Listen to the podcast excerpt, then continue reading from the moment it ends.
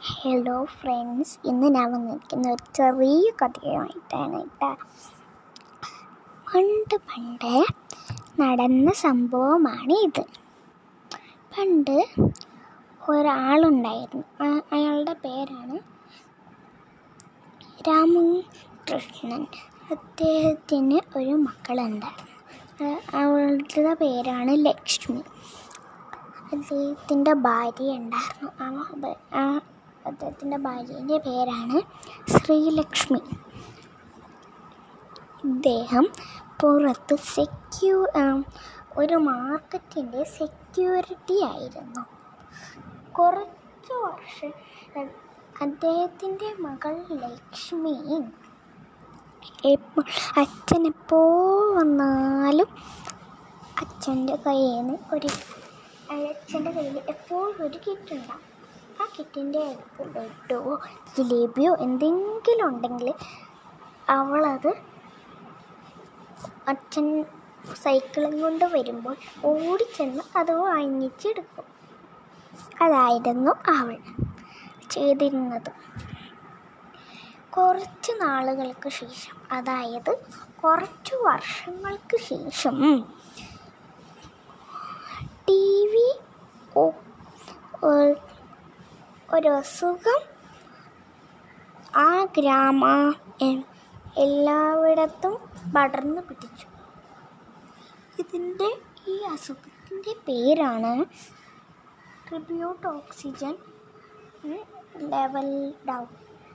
ഈ അസുഖം ആർക്കും വരാണ്ടിരിക്കാൻ വേണ്ടിയിട്ട് സർക്കാർ എല്ലായിടത്തും ലോക്ക്ഡൗൺ സ്ഥിരീകരിച്ചു. ആരും വീട്ടിൽ നിന്ന് പുറത്തിറങ്ങുവാനോ അനുവാദമില്ല. ലക്ഷ്മിയുടെ അച്ഛന് ആ സെക്യൂരിറ്റി ജോലി അല്ലാണ്ട് വേറെ പൈസ മാർഗങ്ങളൊന്നും തന്നെ ഇല്ല. ഒരു ദിവസം അദ്ദേഹം ഇത് കേൾക്കാണ്ട് അതായത് ന്യൂസുകൾ അങ്ങനെ ഒക്കെ കേൾക്കുന്നത്. ഈ വണ്ടികളിലൂടെ ആൾക്കാരിങ്ങനെ മൈക്കിൽ പറഞ്ഞു പോകുന്നല്ലാണ്ട് ടി വിയിൽ അധികമൊന്നും ആരും ശ്രദ്ധിക്കാറില്ലായിരുന്നു. അങ്ങനെ ന്യൂസ് കേൾക്കാത്തത് കാരണം ലക്ഷ്മീന്റെ അച്ഛൻ അങ്ങനെ ആ അസുഖം പിടിച്ച ദിവസം രണ്ടാമത്തെ ദിവസത്തിൽ ലോക്ക്ഡൗൺ ഉണ്ടായിട്ടും പുറത്തു പോയി അവിടെയുള്ള രണ്ട് മൂന്ന് പേരും ഇതേപോലെ തന്നെ ഇറങ്ങിയവരുണ്ടായിരുന്നു. അവരുടെ കൂടെ ഒന്ന് കൈ തൊട്ടതും അദ്ദേഹത്തിനും അസുഖം പിടി പിടിപെട്ടു. അദ്ദേഹത്തിനെ ഹോസ്പിറ്റലിൽ അഡ്മിറ്റ് ചെയ്തു. അദ്ദേഹത്തിന് നല്ല ചുമയും അതേപോലെ തന്നെ നല്ല പനിയും ഛർദിലുമൊക്കെ ഉണ്ടായിരുന്നു. ഇതൊന്നും അറിയാത്ത ലക്ഷ്മിയും ശ്രീലക്ഷ്മി എന്ന് പറയുന്ന ലക്ഷ്മിന്റെ അമ്മയും അച്ഛൻ എപ്പോൾ വരും എപ്പോൾ വരും എന്ന് വിചാരിച്ച് ഇരിക്കുമായിരുന്നു ലക്ഷ്മിന്റെ അച്ഛന്റെ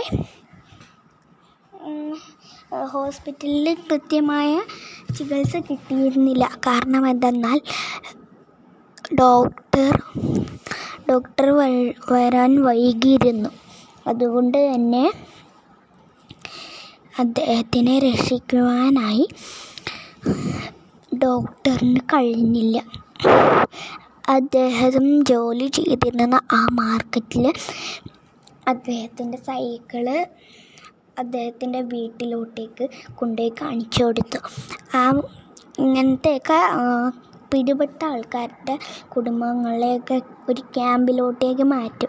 ആ ക്യാമ്പിൽ അവർ താമസിക്കുന്നത്. ലക്ഷ്മീന്റെ അച്ഛന്റെ കവറും അച്ഛന്റെ സൈക്കിളും കണ്ട് ലക്ഷ്മി ഒന്ന് ഒരു ഒരു മാസത്തിൽ കൂടുതൽ കരഞ്ഞു അവളുടെ അച്ഛന് വേണ്ടി. അവരെ ആ ക്യാമ്പിലോട്ടേക്ക് മാറ്റി.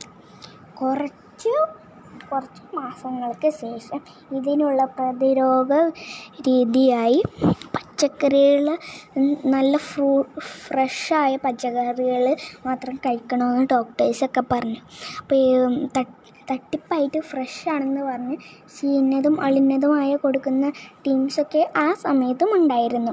അവർക്കൊക്കെ ഇത് നല്ല സമയമായിരുന്നു. ആൾക്കാരെയൊക്കെ പറ്റിച്ച് ആൾക്കാർക്ക് അസുഖം വരുത്തിക്കാനായിട്ട് അവർക്ക് എളുപ്പമായിരുന്നു ഈ സമയം.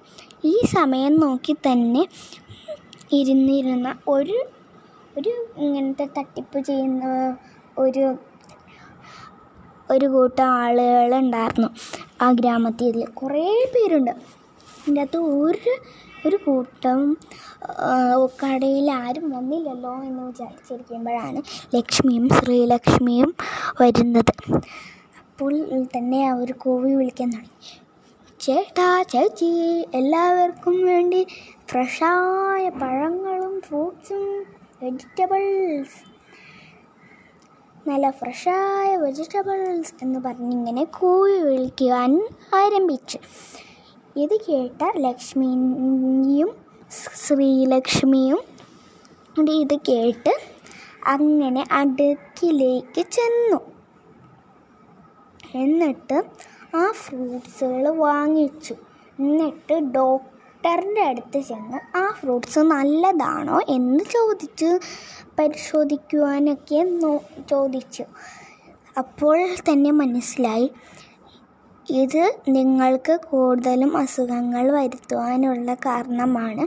ഇനി നിങ്ങൾ ഒരിക്കലും അവിടെ നിന്നും ഭക്ഷണങ്ങളൊന്നും വാങ്ങിച്ച് കഴിക്കരുത്. നിങ്ങളുടെ നിങ്ങളുടെ ആരോഗ്യനില തന്നെ മോശമാവാൻ ചാൻസ് ഉണ്ടെന്ന് ഡോക്ടർ പറഞ്ഞു.